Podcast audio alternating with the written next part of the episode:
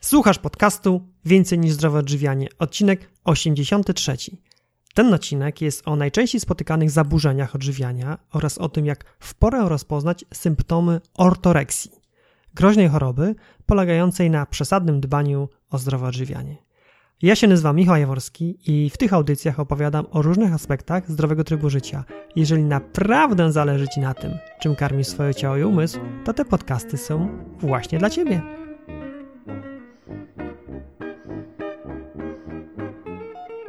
Cześć, cześć, cześć. Przed nami 83 odcinek podcastu, w którym zmierzę się z dość, a nawet bardzo trudnym tematem. Tematem zaburzeń odżywiania. Co tobie przychodzi na myśl, gdy słyszysz ten termin? Jakie są twoje skojarzenia? Moje pierwsze skojarzenie to anoreksja. Bardzo poważna choroba, charakteryzująca się umyślną utratą masy ciała. Choroba, która, no jasno musimy to sobie powiedzieć, która często prowadzi do przedwczesnej śmierci. I możesz sobie teraz pomyśleć, eee tam, ja na pewno nie mam żadnego zaburzenia, bo ja zdecydowanie nie wyglądam jak anorektyczka. Tym bardziej nikt z mojego otoczenia tak nie wygląda, więc temat zaburzeń odżywiania mnie po prostu nie dotyczy. Jednak, jak się okazuje, temat ten nie dotyczy tylko osób nadmiernie wychudzonych. Jest on dużo, dużo bardziej pojemny. Dlaczego? Nie wiem jak ty, ale ja z przyjemnością obserwuję, iż w ostatnich latach ludzie z mojego otoczenia, ludzie z naszego otoczenia coraz więcej uwagi przywiązują do zdrowego odżywiania. Trend ten najprawdopodobniej jest powszechny, bo znalazł swoje odzwierciedlenie w asortymencie produktów dostępnych nawet w sieciowych dyskontach spożywczych.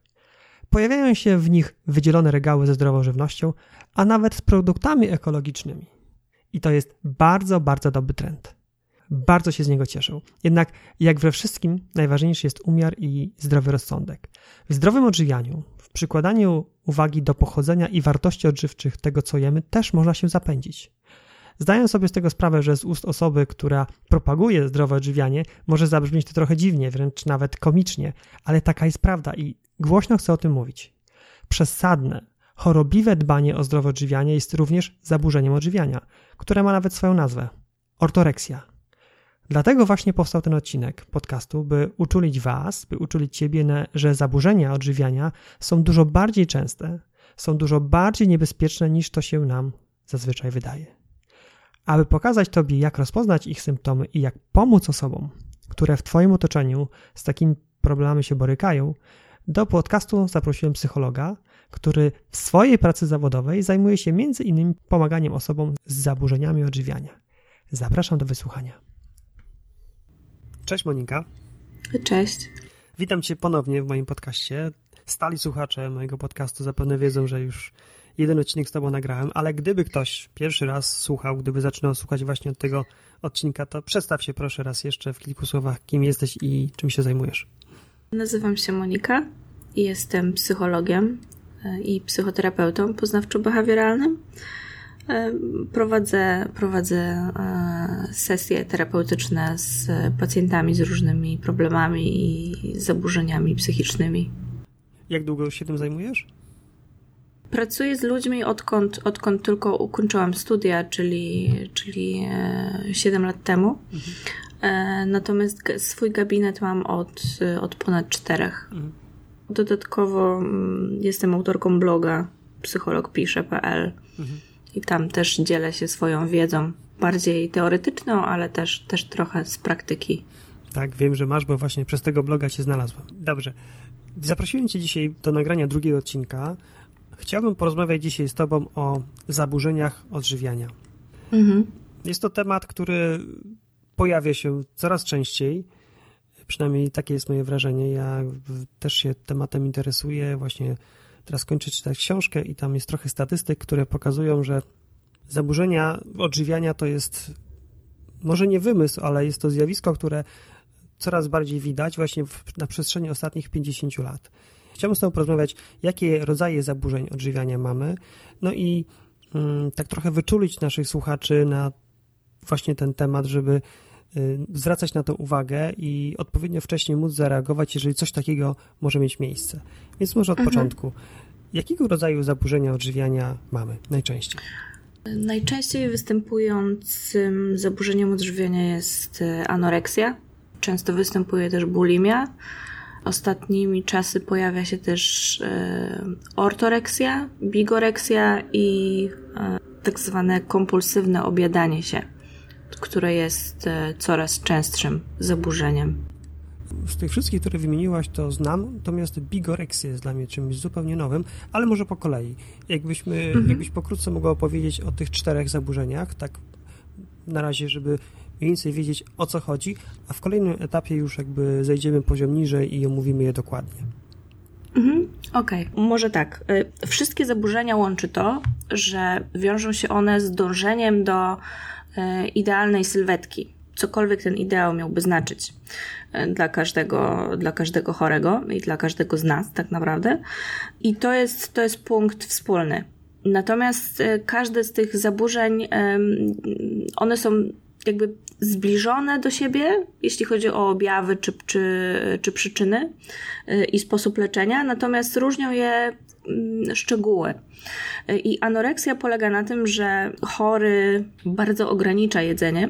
Najczęściej dochodzi też do głodówek bardzo długich i usilnie próbuje osiągnąć e, jakąś wymarzoną swoją sylwetkę, która wydaje mu się, że będzie, że będzie idealna, natomiast w pewnym momencie przekracza to pewną granicę e, granicę zdrowia i, i dochodzimy do, do chorobliwego wychudzenia, E, dochodzą też e, oczywiście problemy z, nie wiem, z cerą, z, z włosami, z zachowaniem, z emocjami, ze, ze wszystkim tak naprawdę. No, sami wiemy, jak, jak czasem gdzieś tam nam się zdarza zapomnieć kilku posiłków, czy nie zjeść czegoś, czy coś, jak się źle potrafimy czuć, to teraz wyobraźmy sobie sytuację, że ktoś się głodzi tak na przykład tygodniami, tak, i potrafi cały dzień przetrwać na, na jednym jabłku i, I, na, tym, na tym mniej więcej polega e, anoreksja.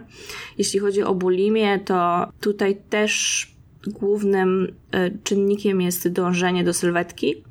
Natomiast okresy głodówki są, są oddzielone momentami objadania się w pewnym momencie chory po prostu czuje taki głód, że nie jest w stanie go opanować i wtedy, wtedy otwiera lodówkę i po prostu je wszystko, co mu tylko wpadnie w rękę e, nie patrząc na daty przydatności do spożycia, na smak, na konsystencję, na cokolwiek, po prostu je. Natomiast potem zaczyna odczuwać wyrzuty sumienia, że przerwał swoją głodówkę, czy że przerwał swoją bardzo restrykcyjną dietę e, i próbuje się tego jedzenia pozbyć. I najczęściej pozbywa się w dwóch, e, w dwa, na dwa sposoby i są to wymioty, prowokowanie wymiotów, ewentualnie korzystanie z silnych środków przeczyszczających. Jeśli chodzi o e, ortoreksję, to jest to rezygnacja z, z jakichś konkretnych produktów, natomiast jest to taka, taka chorobliwa rezygnacja, która, która wiąże się z, z bardzo niezdrowym podejściem do, do, do, do zrezygnowania, na przykład, nie wiem, z, z czegoś, co, co jest nam potrzebne, tak? E, to tak jakbyśmy zrezygnowali z picia wody, bo, bo, bo, bo wydaje nam się, że jest niezdrowa i nam nie służy.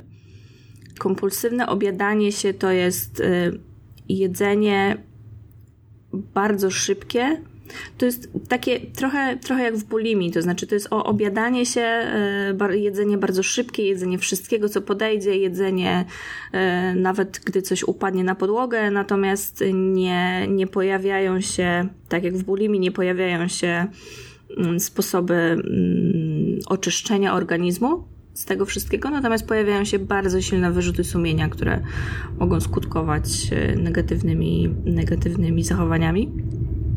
A jeśli chodzi o bigoreksję, i tutaj jest taka ciekawostka, że e, poprzednie zaburzenia, o których mówiłam, dotyczą głównie kobiet w większości, mężczyzn też, ale, ale kobiet w większości, natomiast bigoreksja bardziej dotyczy mężczyzn. I tutaj chodzi o takie chorobliwe, mm, chorobliwe budowanie mięśni. Chorobliwe budowanie mięśni na, na siłowni, na przykład yy, korzystanie z, z zastrzyków, z anabolików i, i tak dalej, czyli takie dążenie do takiej idealnej sylwetki, w cudzysłowie oczywiście, idealnej sylwetki męskiej, tak? Czyli takiego umięśnionego, e, nie wiem, kogo, Schwarzeneggera w latach młodości, czy, czy kogoś, kogoś takiego. Mhm. No dobrze, to mamy te raz, dwa, trzy, cztery, pięć zaburzeń odżywiania. Powiedziałaś na początku, że wszystkie je łączy jedna cecha, znaczy to dążenie do idealnej sylwetki w jakiś sposób. Czy to mhm. szczupłej, czy to w przypadku tego ostatniego bigoreksji jakiejś bardzo umięśnionej. Natomiast ja się tak. zastanawiam teraz, czy jeśli chodzi o genezę powstawania tych zaburzeń odżywiania, czy też mają jakieś wspólne cechy, czy one w zupełnie innych warunkach powstają? Właśnie, no, no skąd takie zaburzenia się biorą? Psychologowie wyróżniają jakby trzy, trzy takie mm, możliwości najbardziej prawdopodobne, jeśli chodzi o powstawanie zaburzeń odżywiania. Pierwszy to są tendencje genetyczne, czyli jeśli ktoś w rodzinie cierpiał na jakieś zaburzenie odżywiania, to istnieje szansa, że, że dziecko też je jakby przejmie, tak, w puli, w puli genów, które dostanie. E, natomiast e, nie jest to jakby stuprocentowo gwarantowane, tak? I, I, trochę niektórzy psychologowie się z tym zgadzają, niektórzy troszeczkę tam odchodzą od tego i bardziej się skupiają na czynnikach e, społecznych i, i psychicznych niż tych biologicznych. Natomiast jeśli chodzi o czynniki psychologiczne, to perfekcjonizm tutaj dochodzi do głosu przede wszystkim perfekcjonizm, którego bardzo często wymagają od dzieci rodzice najpierw, a, a potem w okresie dorastania e, młodzież zaczyna wymagać tego od siebie. E, I ponieważ e, na przykład ich ciało zaczyna się zmieniać, są huśtawki hormonalne, są burze emocjonalne, nad czym nie mają kom kom kompletnie kontroli, próbują mieć kontrolę nad czymś, co jest bardziej takie mm, kontrolowalne. No trochę się powtarzam, ale, ale mam nadzieję, że wiadomo o co chodzi. Yy, I najczęściej jedyną rzeczą, którą są w stanie kontrolować, to, są, to jest jedzenie. Tak? I, I zaczynają, zaczynają właśnie kombinować, yy, jak to jedzenie ograniczyć. Yy, próbują kontrolować swoje ciało, przede wszystkim w, naj, w, w każdy sposób, w jaki, w jaki tylko są w stanie wymyślić. No i najczęściej, tak jak mówię, dotyczy to jedzenia, bo jest to, jest to stosunkowo najprostsze, natomiast po pewnym czasie e, jest zupełnie odwrotnie, bo to jedzenie zaczyna kontrolować e, człowieka, co jest bardzo krzywdzące.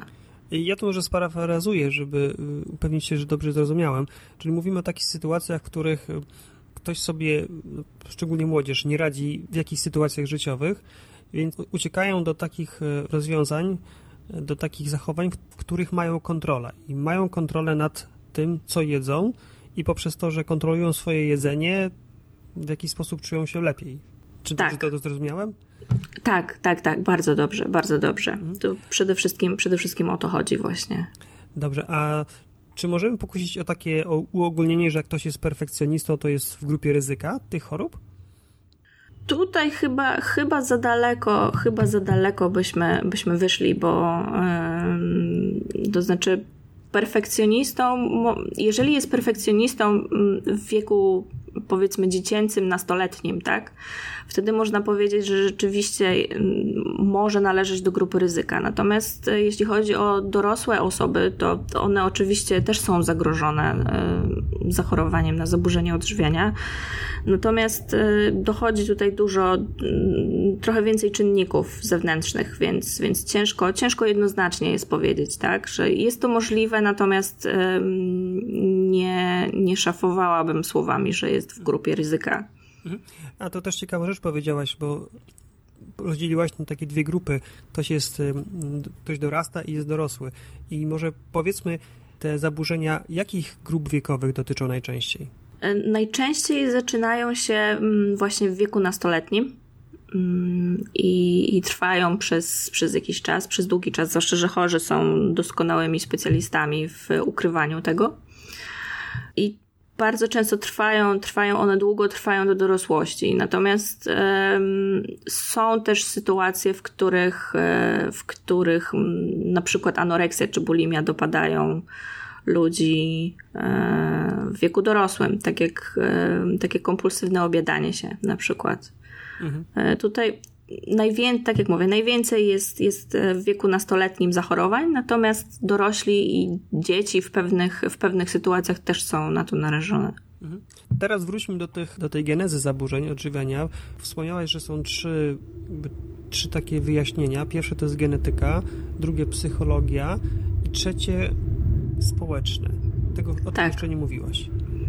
Tak, tak, tak. Jeśli chodzi o czynniki społeczne e, powstawania zaburzeń odżywiania, to jest to mm, kult ciała. Ten taki popularny, powszechny, to dążenie do tego, żeby być szczupłym, żeby być fit, żeby być, e, mieścić się w rozmiar 34, e, żeby dążyć do jakiegoś ideału, nie wiem, modelek, aktorek, kogo, kogokolwiek i I to jest chyba najczęstsza przyczyna, tak naprawdę, e, która, która gdzieś, tam, gdzieś tam króluje, jeśli chodzi o, o przyczyny zachorowań na zaburzenia odżywiania. Jak powiedziałeś o tych modelkach, to mi się przypomniało badanie, do którego dotarłem. W badaniu tym naukowcy przeglądali różne dostępne materiały, typu czasopisma, jakieś plakaty, które się pojawiały w ostatnich 50 latach i okazuje mhm. się, że z roku na rok, może, może to za często, ale z dekady na dekadę, te osoby, które tam się pojawiają, te modele są coraz bardziej szczupli. I tak naprawdę to nie było wyjaśnione, dlaczego tak się dzieje, natomiast to może już jest troszeczkę odpowiedź na to, dlaczego coraz więcej mamy tych zaburzeń odżywiania. Bardzo możliwe. Wzory y, tak zwanego piękna, które są bardzo indywidualne oczywiście, ale te takie ogólne wzory piękna i pięknego ciała są coraz szczuplejsze, tak? I, i próbuje się iść w drugą stronę i, i promować modelki plus size. E, natomiast to jest jakby w, dru w drugą stronę idziemy, tak? Że gdzie kobieta jest e, i mężczyźni też, tak, w zasadzie modele, ale głównie, głównie dotyczy to kobiet i jeżeli kobieta jest powiedzmy takiego klasycznego rozmiaru średniego, wszystko jest ok i to jest zdrowe, natomiast takie bardzo duże plus size już, już jest y, troszeczkę wchodzimy w promowanie otyłości, która jest bardzo niezdrowa też, więc, więc mhm. jakby społeczeństwo idzie, idzie ze skrajności w skrajność i to jest bardzo niedobre. Ja bym jeszcze wrócił do tych czynników, które mogą spowodować zaburzenia odżywiania. Wspomniałaś o czynnikach genetycznych, psychologicznych i społecznych. Natomiast już tak chciałbym skonkretyzować, bo wyobrażam sobie taką sytuację, że mamy osobę młodą, która interesuje się na przykład y, zdrowym stylem życia, przegląda jakieś portale o odżywianiu, no i czy pod wpływem tylko takiego bodźca może się pojawić u niej mm, właśnie zaburzenia odżywiania. W sensie, że obserwuje osoby, które są szczupłe, które są na diecie i nagle y, czary mary, ona ma jakieś zaburzenie, czy to jest proces y, raczej mm, bardziej złożony, który zaczyna się dużo wcześniej? Problem zaburzeń odżywiania, tak jak mówisz, zaczyna się, zaczyna się trochę wcześniej. To poza, poza tym kultem ciała, poza kontrolą, e, poza perfekcjonizmem, bierze się pod uwagę także problemy z, z emocjami, z kontrolowaniem emocji, tak? Czyli musi być jakiś problem, nieradzenie sobie z uczuciami, które gdzieś się pojawiają pojawia się pomysł, że lekiem na całe zło będzie ładna figura. I to też wcale nie oznacza, że mm, od razu ktoś zachoruje, tak? Początek zaburzenia liczy się dopiero w momencie, kiedy ktoś traci kontrolę nad tym. Jeżeli ktoś po prostu przechodzi na dietę i, i jakoś zdrowo się odżywia, uprawia sport i tak dalej, dba o siebie, to jest, jest jak najbardziej super, tak? i, i, i o, to, o, tym, o tym powinniśmy pamiętać. Natomiast w momencie, kiedy, mm, kiedy zaczynają się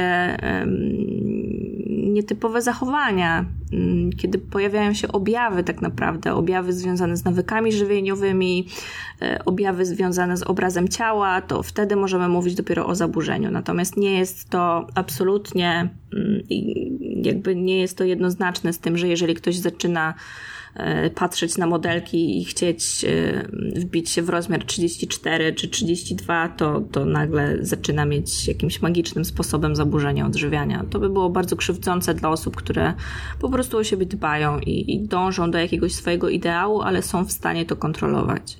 Mhm. To mnie uspokoiłaś, dziękuję. Mhm. Wspomniałaś o tym, że o zaburzeniach odżywiania można mówić wtedy, kiedy następuje utrata kontroli, kiedy pojawiają się objawy.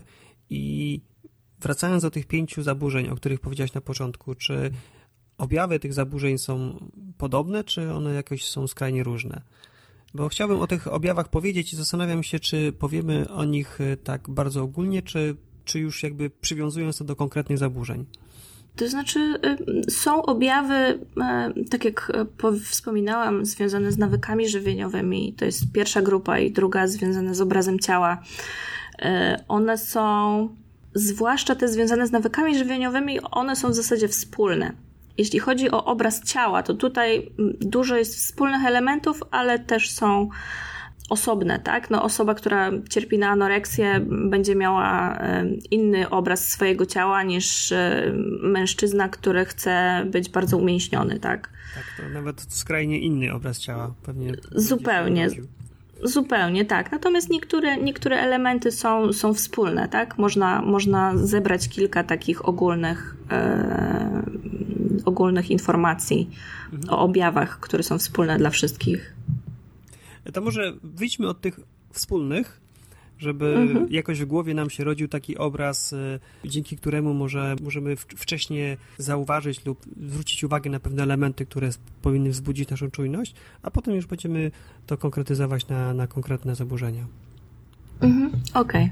To może zacznę od tych nawyków żywieniowych. Mhm. Mm, jednym z takich objawów jest y, utrzymywanie diety pomimo szczupłej sylwetki. Mm, którą już e, chory ma, to jest także wyszukiwanie i przestrzeganie e, coraz to nowszych i bardziej restrykcyjnych diet, takie te szukanie diety cud, która, e, która miałaby, która miałaby zadziałać, a także wyrzucanie z jadłospisu tych tak zwanych złych składników, jak na przykład nie wiem, węglowodany czy tłuszcze, które mogą uchodzić za, za złe składniki. Czyli, czyli to takie, takie kontrolowanie, kontrolowanie diety. Także w zasadzie w każdym zaburzeniu występuje obsesyjne liczenie kalorii. Wyliczanie kalorii w, każdym, w każdej potrawie, często uczenie się tych tabeli kalorycznych na pamięć, e, prowadzenie dzienniczków, e, w których ktoś zapisuje ilość spożywanych kalorii. To wszystko też kontrola kalorii, tak? To jest bardzo, bardzo istotne. Mhm. Powszechne są też e, kłamstwa to jest coś, co, co czasem trudno wychwycić, na przykład bliskim, tak, że chory kłamie na temat ilości spożywanych posiłków, e, na temat tego, że na przykład się przeczyszcza, e, ukrywa to, co i kiedy jadł. E, w przypadku anoreksji na przykład szuka wymówek, jak, nie wiem, zatrucie, bolące brzuchy i tak dalej, i tak by jeść mniej. Zdarza się też chowanie jedzenia, tak, przy, przy intensywnych dietach. To jest, to jest dosyć, dosyć powszechne, że na przykład przy, wśród, przy młodych anorektyczkach, gdy dziewczyna trafia do szpitala, a jej, e, jej rodzice robią na przykład porządek w jej pokoju, to znajdują za kaloryferem 40 kanapek, tak, jakichś takich zgniłych, bo, mhm. bo chowała, chowała jedzenie tam, albo oddaje psu, albo chowa w kwiatku, albo naprawdę różne, różne rzeczy słyszałam jak gdyby ostatnim takim, mm, ostatnim takim nawykiem E, czy objawem związanym z nawykami żywieniowymi są niecodzienne zachowania. E, niecodzienne jakby z, dla, dla osoby, która do tej pory była zdrowa, tak? E, I to jest na przykład, że nie chce jeść w miejscach publicznych, bo boi się, że na przykład zje za dużo, nie chce jeść przy innych, chęć na przykład jedzenia tylko i wyłącznie w samotności, albo chęć jedzenia z konkretnego talerza, który nie wiem w jaki sposób ma działać tak naprawdę, ale, ale to, też, to też się zdarza, że na konkretnym talerzu po prostu jedzenie, nie wiem, ma inną kalorykę czy coś, nie mam pojęcia. Takie ry rytuały sobie tworzą te osoby. Tak, tak, dokładnie, dokładnie i bardzo, bardzo restrykcyjnie tego przestrzegają. Mhm. E, jeśli chodzi o objawy związane z obrazem ciała, no to możemy zauważyć, i to jest, to jest już e, łatwiejsze do zauważenia przez innych, tak? Na co, na co takie czerwone flagi i lampki, które powinny się nam zapalić. E, no to przede wszystkim duży, taki bardzo rzucający się w oczy spadek masy ciała, który nie ma żadnego podłoża medycznego. E, no, u bigorektyków oczywiście będzie to wzrost mięśni, taki bardzo nienaturalny, tak, że, że, który może, może, możemy wywnioskować, że ktoś stosuje na przykład sterydy że takiej sylwetki nie da się osiągnąć e, samą siłownią, dietą i sportem, tak, po prostu. Kolejnym objawem jest usilne przekonanie o nadwadze swojej, nawet pomimo posiadania szczupłej sylwetki. Osoby chore czują, że są otyłe, tak ogólnie lub postrzegają konkretne partie ciała, e, jak na przykład brzuch, uda, pupa, jako, jako grube, tak? I, I bardzo to podkreślają, często się przyglądają w lustrze i tak dalej. I tu właśnie dochodzimy do koncentracji na sylwetce, czyli przyglądanie się w lustrze, ale takie obsesyjne E, bardzo częste przyglądanie się w wystawach sklepowych, w lusterkach samochodowych, wszędzie, gdzie tylko się da i sprawdzanie, czy już się schudło. Po, po braku jednego posiłku na przykład. Obserwuje się u chorych także zbieranie zdjęć takich bardzo szczupłych, wręcz chudych modelek, które mm, obklejanie ścian na przykład, albo prowadzenie dzienniczków, które mm, są pełne takich zdjęć i i jest to taki symbol dążenia mm, do, do perfekcji. E, dodatkowo możemy zauważyć też ciągłą krytykę, krytykę własną, czyli wyszukiwanie mankamentów w swoim ciele, brak satysfakcji z własnego wyglądu, ciągle, kry, ciągłe krytykowanie się za niedoskonałości, które, które widzi w zasadzie tylko chory najczęściej. No i ostatnie, co da się zauważyć, to zaprzeczanie chory zaprzecza nadmiernej chudości swojego ciała. Posiada ciągłe przekonanie i przekonuje nie tylko siebie, ale też innych, że musi tracić kilogramy, ale jednocześnie tutaj troszeczkę paradoksalnie mm, ukrywa to przed innymi, nosząc na przykład szerokie ubrania, e, a w szpitalach e, w, w psychiatrycznych, w których są, czy w ośrodkach leczenia zaburzeń odżywiania, e, chory też potrafi na przykład przed ważeniem wypić bardzo dużo wody, żeby innym wydawało się, że jest cięższy niż normalnie. Spryciarze. Tak, tak, tak. Mają wypracowane takie sposoby i takie systemy, że naprawdę zaobserwowanie tego jest niezwykle trudne. Mhm. Okej, okay, to tak krótko podsumuję. Czyli mamy jakby takie dwie grupy objawów. Pierwsze to są nawyki żywieniowe, a drugi to obraz ciała. I tak. w tych nawykach żywieniowych to mamy utrzymywanie diety pomimo szczupłej sylwetki, obsesyjne liczenie kalorii, kłamstwa, związane z jedzeniem, co jadłem lub czego nie jadłem. Mhm. I niecodzienne zachowania, typu, że nie jada się z innymi, albo jada się tylko na mieście, albo tylko z jednego talerza, takie tworzenie tak. rytuałów. Tak. I, I ta druga grupa to jest obraz ciała.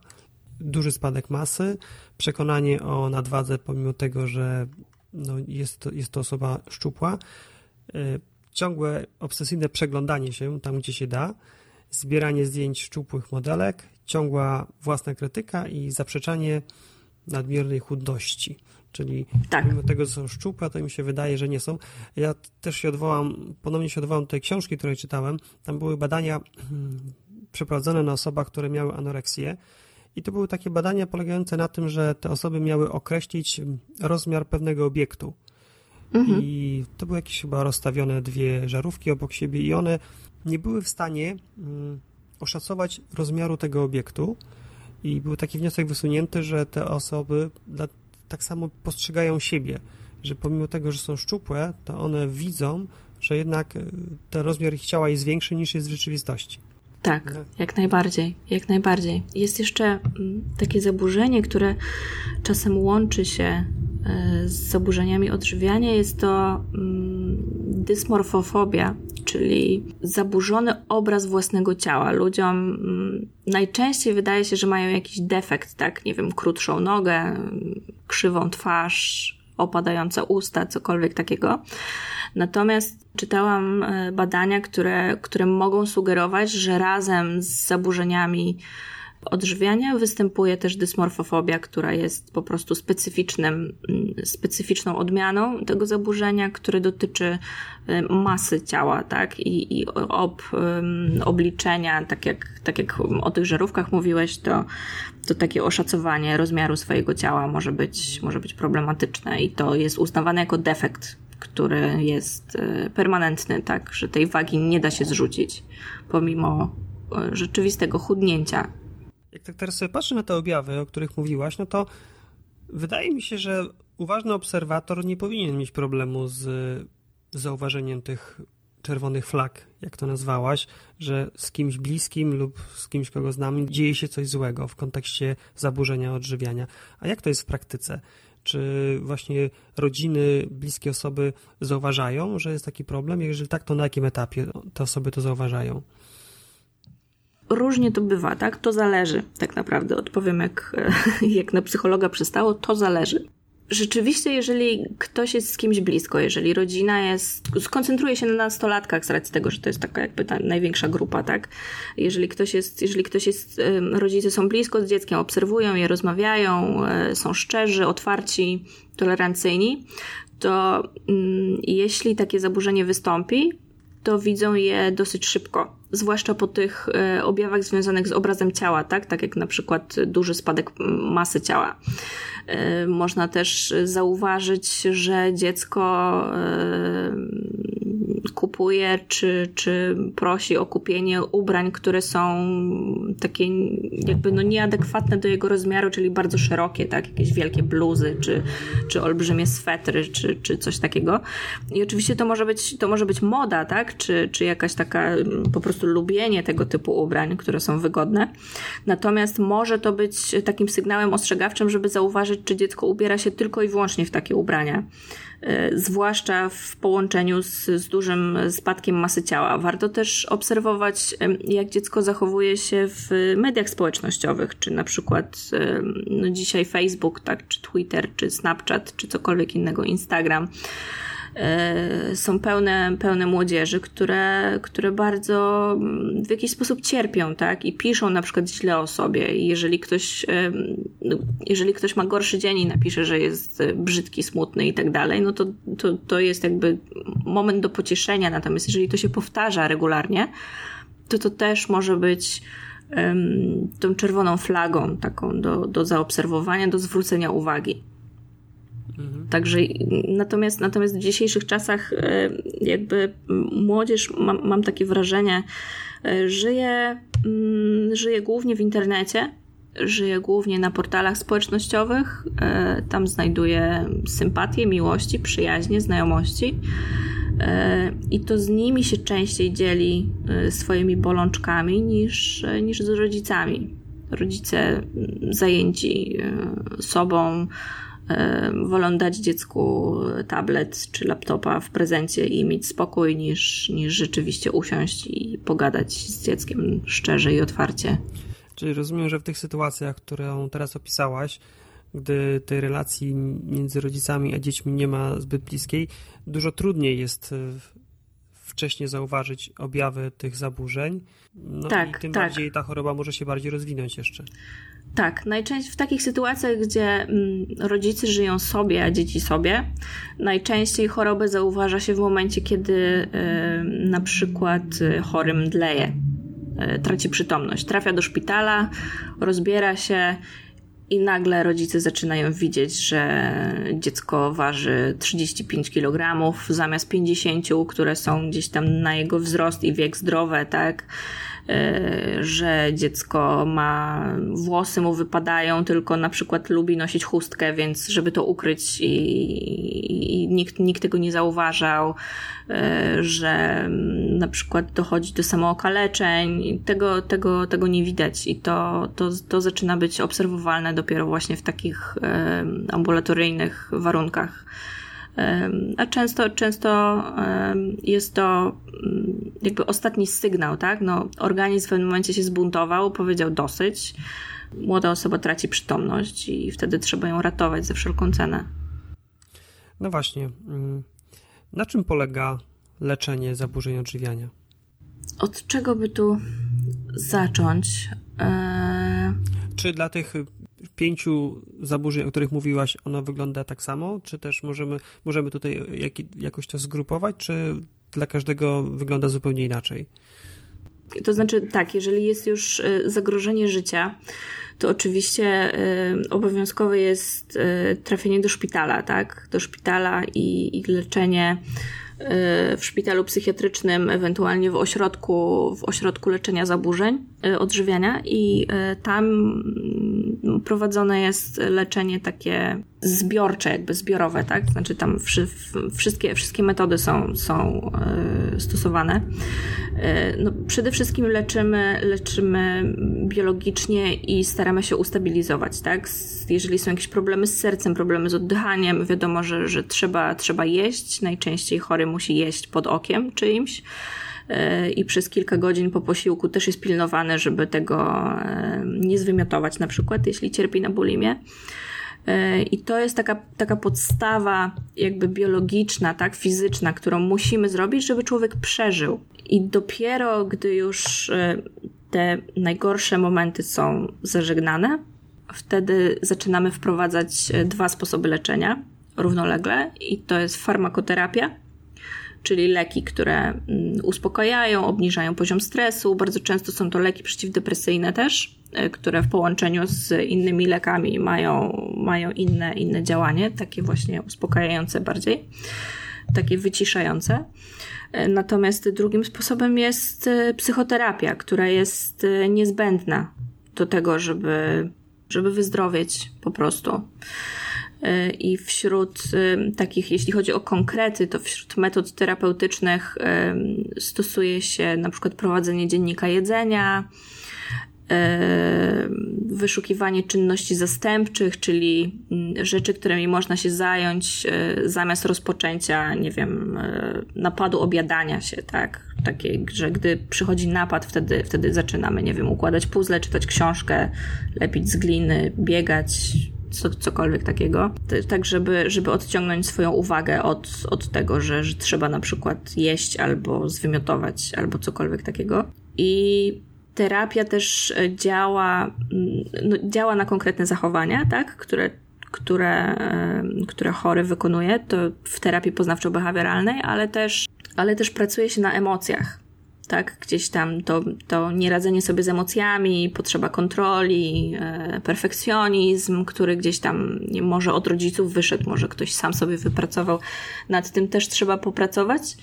I i pracuje się jakby równolegle, tak, w tych, w tych wszystkich obszarach, żeby to poprawić funkcjonowanie chorego. Jak długo trwa taka terapia? Też trudno określić. To znaczy, jeśli, jeśli bierzemy pod uwagę mm, terapię poznawczo-behawioralną, e, to jest, te, jest to terapia zasadniczo krótkotrwała, tak? W teorii zamyka się, nie wiem, w 20-22 sesjach. Natomiast oczywiście każdy człowiek jest indywidualny, tak? I jeżeli e, pacjent nie będzie współpracował, jeżeli nie będzie mu się chciało robić różnych ćwiczeń, jeżeli nie będzie wykonywał poleceń, jeżeli nie będzie przyjmował leków, jeżeli nie będzie chciał pracować nad emocjami, jeżeli będzie się zamykał na, na terapeutę, na siebie, na swoje problemy, no to może to trwać długo wtedy już e, jakby bardzo indywidualnie się, znaczy zawsze się podchodzi indywidualnie do, do chorego, natomiast wtedy w tym przypadku podchodzi się indywidualnie do, do przedłużenia ewentualnie terapii. Mhm. Jaka jest skuteczność leczenia? Jaki procent osób można trwale wyleczyć? Tutaj zdania są podzielone tak naprawdę wśród terapeutów. Którzy terapeuci twierdzą, że można wyleczyć chorego w, w 100% i, i wszystko, wszystko będzie ok, i że to jest y, większość osób. Nie wiem, ciężko mi to powiedzieć procentowo, tak, ale, ale gdzieś w granicach, nie wiem, 75 na przykład, co jest myślę dosyć dużą liczbą. Natomiast część terapeutów uważa, że anoreksję można jedynie zaleczyć, czyli jakby wyciszyć objawy, E, poradzić sobie z problemami, natomiast trzeba się pilnować do końca życia. E, z tym, żeby nie, nie wpaść znowu na przykład w obsesyjne obiadanie się, czy ćwiczenie, czy odchudzanie. E, I ja osobiście jestem gdzieś, gdzieś po środku. To znaczy, jeżeli, jeżeli pacjent dobrze pracuje na terapii, jest, jest szczery, otwarty i rzeczywiście uda się przepracować wszelkie możliwe emocje, wszelkie problemy i tak dalej, to myślę, że, że jest w stanie być wyleczony całkowicie. Natomiast to też jest tak, że mm, jednak silne sytuacje stresowe, Y, mogą, mogą spowodować nawrót, tak? Że w bardzo, w bardzo silnym stresie człowiek y, nie, nie potrafi sobie w inny sposób poradzić, tylko, tylko je, jedząc lub nie jedząc. I to jest oczywiście też zadanie dla terapeutów, tak, żeby o tym też pamiętać. I wydaje mi się, że, że zaburzenia odżywiania są wyleczalne. Natomiast trzeba, trzeba zwracać na siebie uwagę, trzeba się obserwować i w momencie, kiedy E, przychodzi na przykład, e, tak jak wspominałam, sytuacja silnie stresowa, gdzie te emocje zaczynają szaleć trochę. E, pacjent musi, musi pamiętać o tym, że jedzenie czy brak jedzenia nie jest sposobem na jego rozwiązanie, na poradzenie sobie z nim, tylko są inne sposoby, których się uczył na terapii i wtedy są dużo mniejsze szanse na nawrót. A tak z drugiej strony, a co się stanie, jeżeli zaburzeń odżywiania nie będziemy leczyć? Jak groźne jest to dla zdrowia i życia człowieka? Y, zaburzenia odżywiania y, są zaburzeniami śmiertelnymi. Tutaj trzeba powiedzieć wprost. Anorektyczki y, czy anorektycy głodzą się na śmierć, umierają, nie wytrzymuje im serce bardzo często bulimiczki mają e, problemy, mm, z, zwłaszcza, zwłaszcza te wymiotujące, ale też te przeczyszczające się tabletkami, e, mają problemy z wypadającymi zębami, z pękniętym przełykiem, z krwawiącym żołądkiem, e, zmęczonym, który może doprowadzić do krwotoku wewnętrznego, również do śmierci. Jeśli chodzi o bigorektyków, to no to ponieważ bardzo często stosują sterydy, no to wiadomo, że to jest olbrzymie zagrożenie dla organizmu serca i w pewnym momencie serce również może nie wytrzymać. Przy kompulsywnym obiadaniu się tutaj wchodzimy, mm, no wiadomo, w jakąś, w jakąś e, chorobliwą otyłość, mm, która też może się skończyć śmiercią, cukrzycą, Mm, różnymi innymi zaburzeniami, ale też ludzie, którzy się obiadają, bardzo często czują wyrzuty sumienia, które mogą ich zdominować i na przykład być konsekwencji, w konsekwencji wyjść jako, nie wiem, samookaleczanie, próby samobójcze i tego typu rzeczy, więc to wszystko, wszystko jest, jest naprawdę bardzo niebezpieczne. W którymś z badań widziałem, że jeśli chodzi o anorektyczki, to Mm, najczęstszą przyczyną ich śmierci jest e, samobójstwo. Nie wiem, czy to najczęstszy e, sposób, ale rzeczywiście jest tak, że mm, bardzo duże, bardzo trzeba obserwować anorektyczkę w momencie, kiedy podejmuje leczenie. Zwłaszcza kiedy zaczyna się w nią wmuszać trochę jedzenia, bo ona wtedy ma poczucie takiej totalnej utraty kontroli. Więc rzeczywiście samobójstwo mm, może być kolejnym sposobem na to, żeby kontrolować swoje życie, tak? Że ja mam swoje życie w swoich rękach i zrobię z nim co chcę. Ale to straszne. Tak, to prawda. Ale tak się zdarza, dlatego my musimy być e, bardzo czujni. I teraz załóżmy, że tak już konkretyzując, że ktoś e, w swojej rodzinie zauważył objawy, bądź to te nawyki żywieniowe, bądź objawy związane z ciałem, podejrzewa, że ktoś bliski może być dotknięty takim zaburzeniem odżywiania, co powinien zrobić, albo czego zdecydowanie nie powinien robić?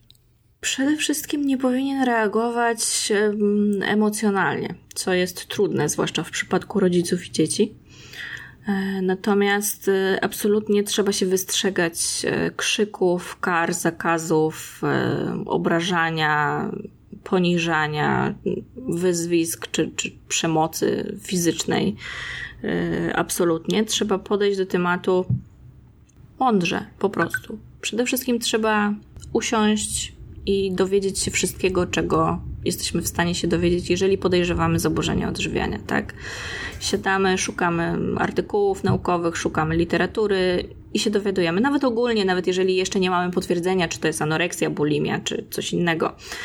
E, warto, warto to wiedzieć i warto też znaleźć e, ośrodki czy szpitale, do których będzie można się zgłosić. Mm, I wtedy dopiero można podjąć z takim orężem, tak, z taką wiedzą, możemy, możemy podjąć rozmowę. Do człowieka chorego warto podejść z troską, że mm, zauważyliśmy, że ostatnio bardzo schudł, albo martwimy się, bo ostatnio nie jada, albo tak z, z, z, uczuciem, tak, z takim spokojem, e, z pełną otwartością, z taką sugestią, że może jest jakiś problem, że nam się wydaje, że jest jakiś problem i że może warto byłoby to zbadać, tak, czyli tak podejść tak troszeczkę tak bardzo, bar, bardzo delikatnie, żeby, żeby człowieka nie odstraszyć. E, I oczywiście w przypadku, w przypadku młodzieży niepełnoletniej, no to istnieje też oczywiście taka metoda, że po prostu e, rodzice pakują e, dziecko do samochodu i zawożą do szpitala siłą, tak? Natomiast to nie jest rozwiązanie. E, bo mm, owszem, dziecko trafi do szpitala i, i, i, uratują, mu, uratują mu życie, natomiast nic za tym nie pójdzie dalej, tak? Bo będzie się buntować, bo, bo się obrazi, bo nie będzie chciał rodziców widzieć, bo go skrzywdzili i tak dalej, i tak dalej. Także do każdego człowieka mm, warto jest podejść po prostu z wyciągniętą ręką, z propozycją pomocy, ale to, co jest najtrudniejsze, to to, że chory musi sam zauważyć, że jest problem. On go bardzo często nie widzi i, i dopiero osoby bliskie są w stanie mu to uświadomić, natomiast musi sobie uświadomić problem, musi go zauważyć, żeby i zrozumieć, że to jest problem, że to jest coś, nad czym utracił kontrolę, że to jest coś, z czym sobie nie radzi, i dopiero wtedy mamy szansę na to, żeby go leczyć. Powiedziałaś, że bliscy mogą mu pomóc uświadomić sobie, że ma problem. Jak mogą to zrobić?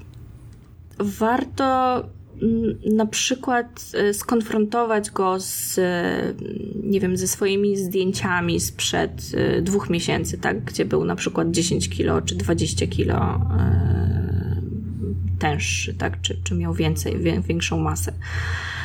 Można pokazać filmy na temat anoreksji, jakieś dokumentalne, których jest w internecie sporo na YouTubie. E, można pokazać e, jakieś przypadki osób, które no niestety przegrały walkę z chorobą, albo ewentualnie które wyszły, że jest szansa, tak? To już trzeba, trzeba to dostosować, dostosować do, do człowieka, natomiast to, co jest podstawą, to przede wszystkim rozmawiać, tak? Rozmawiać i uświadamiać, że od jakiegoś miesiąca nie jadasz z nami posiłków, czy coś się dzieje, chcielibyśmy wiedzieć, e, jesteśmy ciekawi, e, martwimy się, chcemy pomóc. I, i to takie, takie wsparcie bez, bez nachalności e, powinno dać do myślenia. Ja to podsumuję, bo to bardzo ważna część. Jeżeli mamy podejrzenia, że ktokolwiek z naszych bliskich może mieć zaburzenia odżywiania, to przede wszystkim nie reagować emocjonalnie, nie krzyczeć, nie stosować przemocy, tylko na spokojnie usiąść i dowiedzieć się jak najwięcej o tym zaburzeniu, znaleźć jakiś ośrodek lub inne miejsca, które mogą nam służyć pomocą i dopiero potem usiąść i rozmawiać z taką osobą tak. próbować mu uświadomić, że może mieć problem, pokazując na przykład jego zdjęcia sprzed iluś miesięcy, filmy osób, które miały takie problemy. No i właśnie, tak jak powiedziałaś, uświadomić mu, że, że może mieć problem i żeby tak naprawdę to on chciał, jak rozumiem, uzyskać tą pomoc. Tak, to jest, to jest, to jest tak samo jak, jak z uzależnieniem, tak naprawdę. Na przykład z uzależnieniem od alkoholu. W pewnym momencie uzależniony traci kontrolę i to alkohol zaczyna kontrolować jego, czy jakakolwiek inna używka, tak? Natomiast to on musi upaść tak nisko, to on musi zostać znaleziony, zapity yy, pod śmietnikiem na osiedlu, yy, to jemu musi być wstyd, to on musi cierpieć, żeby było mu tak źle, żeby jedynym możliwym kierunkiem było odbicie się od dna i płynięcie w górę. I rozumiem, ta rozmowa, to pokazywanie tych zdjęć, tych filmów, to jest y, ten sposób, żeby mu pokazać, jak nisko upadł, tak? Nie dosłownie, tak? To bardziej chodzi o uświadomienie takiej jakiejś skrajnej różnicy, że 10, mhm. że y, miesiąc temu było 20 kilo więcej i wyglądał ciekawiej, zdrowiej, lepiej, nie wiem, lepiej się czuł przede wszystkim, tak? To jest podstawa, żeby się dobrze ze sobą czuć.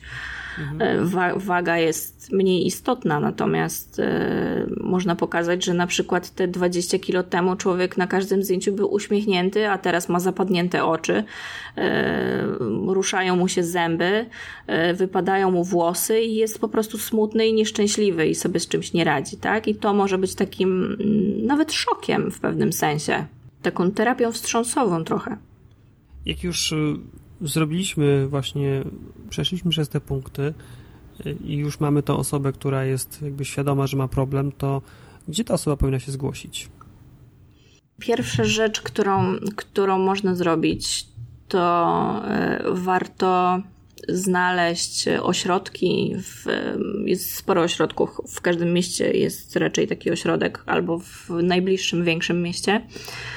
W internecie są listy takich ośrodków. Najczęściej są to szpitale psychiatryczne albo mm, jakieś ośrodki psychiatryczne, instytuty, nie wiem, psychiatrii, neurologii czy czegoś takiego w wielu miejscach i to są miejsca, do których warto się zgłosić. Tam jakby już, już, już pokierują, tak? To może, można po prostu zadzwonić i się dopytać też. Oni też bardzo często szpitale psychiatryczne, jeśli są na przykład przepełnione, a to się zdarza niestety ostatnimi czasy, też mogą pokierować gdzieś dalej gdyby, gdyby nie było takiej, takiej opcji, tak? Można, można poprosić o jakiś kontakt do, do, do psychiatry, można poprosić o kontakt do psychologa, żeby mm, na przykład w oczekiwaniu na, e, na miejsce w takim ośrodku, gdzie, gdzie terapie są częste, intensywne i grupowe, indywidualne, to można jakby przeczekać ten czas, tak? Natomiast jeżeli, jeżeli rzeczywiście jest tak, że chory na przykład zemdlał albo cokolwiek się z nim działo, no to oczywiście wieziemy go na pogotowie, tak? Albo wzywamy karetkę bez, bezdyskusyjnie i tutaj nie ma, nie ma dyskusji, bo to jest kwestia ratowania życia po prostu. Mhm. I dopiero jak to życie zostanie ustabilizowane, możemy myśleć dalej, czy to będzie szpital psychiatryczny, czy to będzie ośrodek zamknięty, czy to będzie mm, jakaś poradnia, czy cokolwiek innego. Mhm. A czy ty prowadzisz y, terapię z takimi pacjentami? Tak, jak najbardziej. Ja pracuję z osobami z problemami z odżywianiem mhm. i mogę powiedzieć, że terapia poznawczo-behawioralna rzeczywiście rzeczywiście jest skuteczna, mm, zwłaszcza gdy gdzieś tam e, czytam też wyniki badań na ten temat i, i, i dokształcam się i rozmawiam z, ze znajomymi terapeutami, którzy, którzy gdzieś tam też prowadzą to, mm, to to działa. To wiem, wiem, wiem, że to działa. A gdyby ktoś chciał się z Tobą skontaktować, jak najlepiej może to zrobić? E, można to zrobić przez bloga, jak najbardziej. Tam jest, e, tam jest mój adres mailowy i, i z racji tego, że mm, mieszkam w Australii, to, to mm, mail jest najlepszym, najlepszym kontaktem w tej chwili ze mną, takim ze względu na różnicę czasu, tak? Przede wszystkim. Mhm. Natomiast jeśli chodzi o, o, o sesję, to oczywiście e, czasowo się mm, dogadujemy, dostosowujemy się i wszystko, wszystko można zgrać, tak? No dobrze, to taki w sumie smutny odcinek mi wyszedł podcastu, bo tak no, grozą Trudny, powiało. na pewno trudny. Ale na pewno bardzo potrzebny, bo właśnie nie wiem, jakie jest Twoje postrzeganie ilości tych zaburzeń odżywiania, bo tak jak ja wspomniałem na początku, badania, do których ja dotarłem, pokazują, że no, ilość tych zachorowań pojawiła się właśnie tak w latach 60., 70. ubiegłego wieku no i na szczęście to się ustabilizowało, w sensie nie ma jakiegoś dramatycznego wzrostu. Mhm. Natomiast jestem ciekaw, jakie jest Twoje zdanie. Mm, obserwuję, tak jak no, czy to wśród pacjentów, czy to wśród osób, które do mnie po prostu piszą maile z prośbą o, o jakąś poradę czy o rozmowę. Mhm. Obserwuję, że mm, wzrasta ilość e, osób, które mają problem z kompulsywnym objadaniem się z takim zajadaniem emocji, z takim chorobliwym zajadaniem emocji, tak? Bo czasem zjemy paczkę chipsów i jest wszystko w porządku, ale ludzie e, chorzy na to obiadanie się jedzą, jedzą wszystko, jedzą ze śmieci, potrafią wyciągnąć jakieś resztki, żeby zjeść z podłogi i zabrać psu z miski, żeby cokolwiek mieć w ustach i zjeść. E, I to rzeczywiście zajadanie stresów jest, jest bardzo powszechne. Natomiast rzeczywiście, mm, rzeczywiście nie, nie zauważyłam jakiegoś takiego, tak jak wspomniałeś, drastycznego wzrostu e, anoreksji na przykład, czy bulimii. Ale, tak. ale rzeczywiście, rzeczywiście się zastanawiam, czy za jakiś czas nie wzrośnie ortoreksja, czyli to wykluczanie wykluczanie Właśnie, jakieś bo o jedzenia. Tym bardzo mało powiedzieliśmy. Jakbyś mogła jeszcze w kilku zdaniach powiedzieć o tej ortoreksji? E, ortoreksja to jest zaburzenie odżywiania, które charakteryzuje się tym, że chory mm, wyklucza ze swojej diety jakąś, e, jakiś składnik. E, najczęściej są to tłuszcze albo, albo węglowodany można by było zapytać, czy dotyczy to także, nie wiem, wegan czy wegetarian. I y, wszystko jest, wszystko jest w porządku, dopóki y, weganizm, wegetarianizm i wszystkie odmiany są prowadzone zdrowo i są dostarczane, dostarczane składniki, tak, odżywcze, które są niezbędne. Y, i jakby mm, nie ma takich chorobliwych wręcz zachowań, typu na przykład, e, nie wiem, krzyczenie na ludzi, którzy jedzą mięso, albo koniecznie namawianie kogoś do tego, żeby, żeby został wegetarianinem, e, gdy, nie wiem, zdarza się, że, że ludzie wchodzą, wchodzą do restauracji pod jakiejś takiej, która, nie wiem, serwuje steki na przykład i potrafią krzyczeć na kucharza, że jest mordercą, czy jakieś takie różne, różne rzeczy, tak? Że wszystko, wszystko w granicach e, dobrego smaku i, i zdrowia jest, jest jak najbardziej ok. Na przykład cukrzycy muszą wyeliminować cukier, tak? E, no nie, nie całkowicie oczywiście, ale, ale muszą, muszą go dosyć, dosyć mocno obciąć. Natomiast nie, nie wiąże się to z tym, że są ortorektykami, bo to wszystko jest w granicach zdrowia i zdrowego podejścia do jedzenia. No właśnie, powiedziałeś, że ktoś, kto ma ortoreksję, eliminuje pewne produkty ze swojej diety. Dlaczego to robi?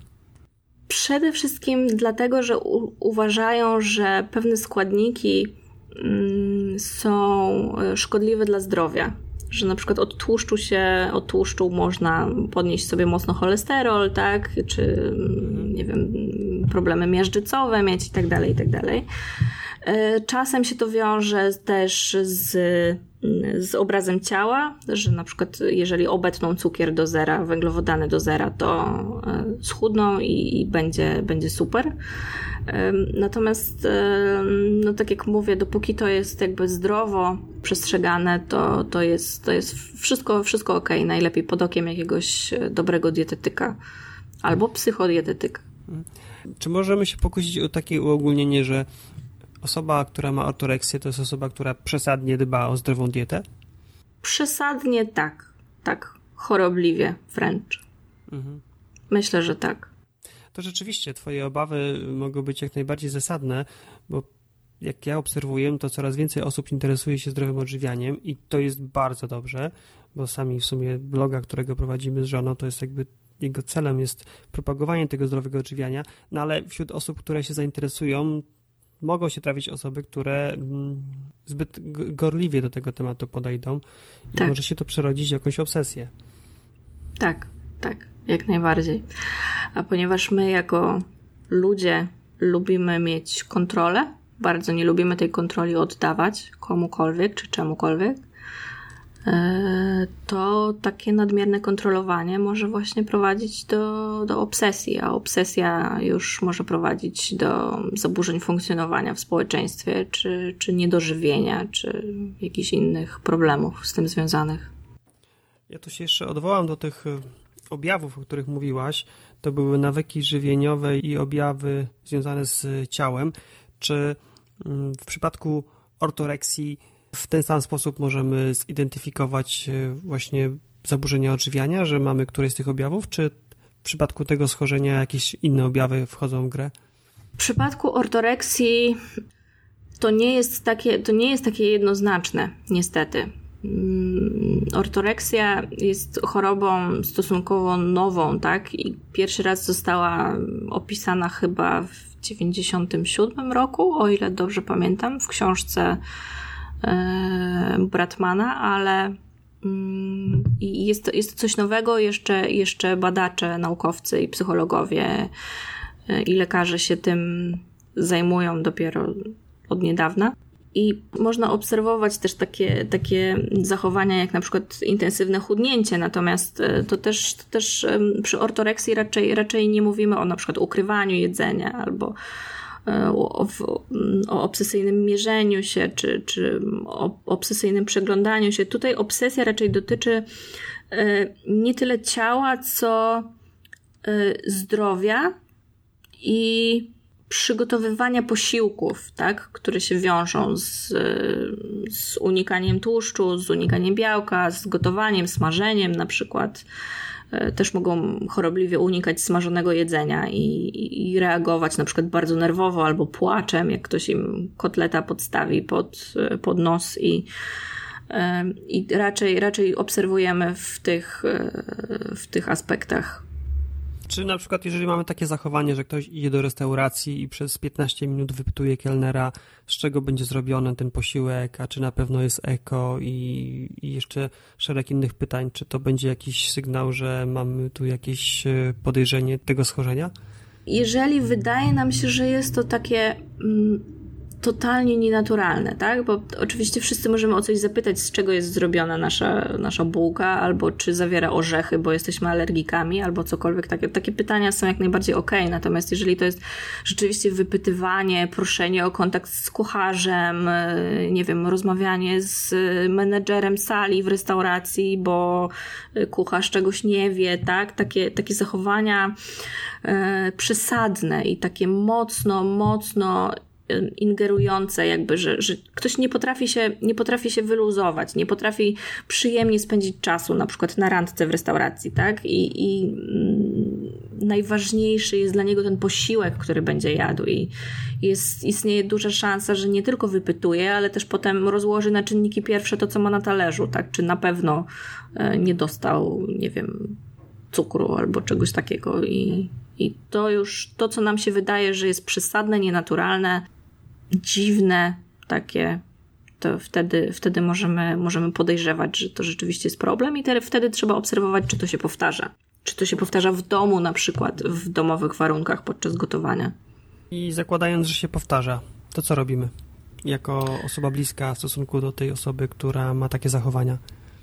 Tutaj też próbujemy mm, uświadomić y, choremu, że, mm, że to, co robi, jest nienaturalne, że to, co robi, jest dziwne, że to, co robi, zaburza e, funkcjonowanie, że przeszkadza na przykład partnerowi, e, że krzywdzi go w jakiś sposób, tak? Jeżeli partner musi się wstydzić tego, że ktoś przez pół godziny wypytuje o kotleta.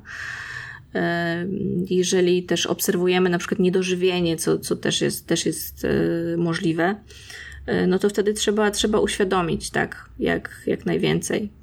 Trzeba, trzeba rozmawiać, trzeba przedstawiać e, dowody na to, że na przykład trochę węglowodanów w diecie musi być, albo trochę tłuszcze, że pewne tłuszcze są zdrowe, a pewne są niezdrowe, albo zaproponowanie na przykład takiego rozwiązania, e, żeby wspólnie coś gotować, tak? Żeby trochę tej odpowiedzialności za jedzenie, za zdrowe jedzenie spadło na przykład na partnera, żeby podzielić się tym ciężarem takim, którym jest y, to gotowanie takie zdrowe, czy unikanie smażenia, czy coś takiego. Y, od tego można zacząć, tak? I jeżeli, jeżeli chory znów, znów chory musi zauważyć, że ma problem, tak? Jeżeli poczuje, że ma problem, wtedy możemy udać się do, y, do psychologa. Tutaj jest mniejsza szansa, mniejsza szansa na, na rzeczywiście takie zagłodzenie się, natomiast pewne skutki niedoboru, na przykład witamin czy, czy niedożywienie są, są e, możliwe i, i trzeba, trzeba tego pilnować po prostu, bo chory, chory tego nie zauważa. Rozumiem. Myślę, że już tak dosyć szczegółowo omówiłaś te pięć zaburzeń: anoreksja, bulimia, ortoreksja, bigoreksja i kompulsywne obiadanie. Tak już mhm. zbliżając się do końca, jakbyś e, mogła podsumować ten dzisiejszy odcinek, no to właśnie, z czym chciałabyś zostawić naszych słuchaczy? Chciałabym zostawić wszystkich z otwartymi oczami. W takim sensie, w takim rozumieniu, że mm, zaburzenia psychiczne są wśród nas, są powszechne i są to także zaburzenia odżywiania. I że to tak naprawdę my musimy je zauważać żeby ratować naszych bliskich, żeby im pomóc, żeby ich wesprzeć. E, a tylko obserwacja, tylko bliski kontakt, tylko otwartość na drugiego człowieka, tylko empatia są w stanie e, sprawić, że zareagujemy odpowiednio wcześnie i odpowiednio szybko. Hmm, bardzo ładnie powiedziałaś. Tak, pomimo tego, że to trudny odcinek, takim optymizmem mnie to napawa, więc dziękuję Ci bardzo za to podsumowanie. I dziękuję za bardzo ciekawą i wartościową rozmowę. Dziękuję bardzo. Cześć. Hej. To tyle na dzisiaj. Nie wiem jak Tobie, ale mi rozmowa z Moniką otworzyła oczy dużo szerzej na zaburzenia odżywiania, szerzej niż to pierwotnie widziałem. Dodatkowo warto zwrócić uwagę na fakt, że zaburzenia odżywiania, jakikolwiek by one nie były, nie biorą się nagle i znikąd. Nie wystarczy zacząć śledzić jakieś osoby, zacząć stosować wskazówki dotyczące dobrych praktyk związanych z, z dbaniem o zdrowie, aby nagle ni z gruszki, ni z pietruszki, aby nagle obudzić się rano z zaburzeniem odżywiania. To tak nie działa.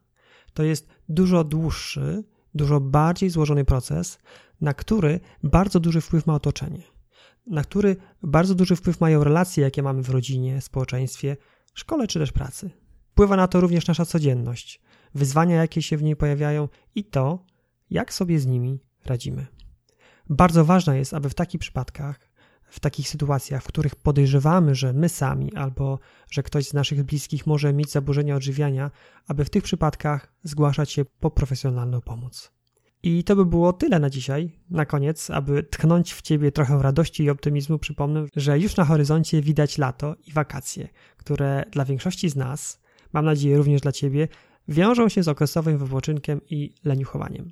Dla mnie oczywiście również i już się do tego okresu nie mogę doczekać. Przed wakacjami ukaże się jeszcze jeden odcinek podcastu, a potem robię sobie dwumiesięczną wakacyjną przerwę od podcastowania.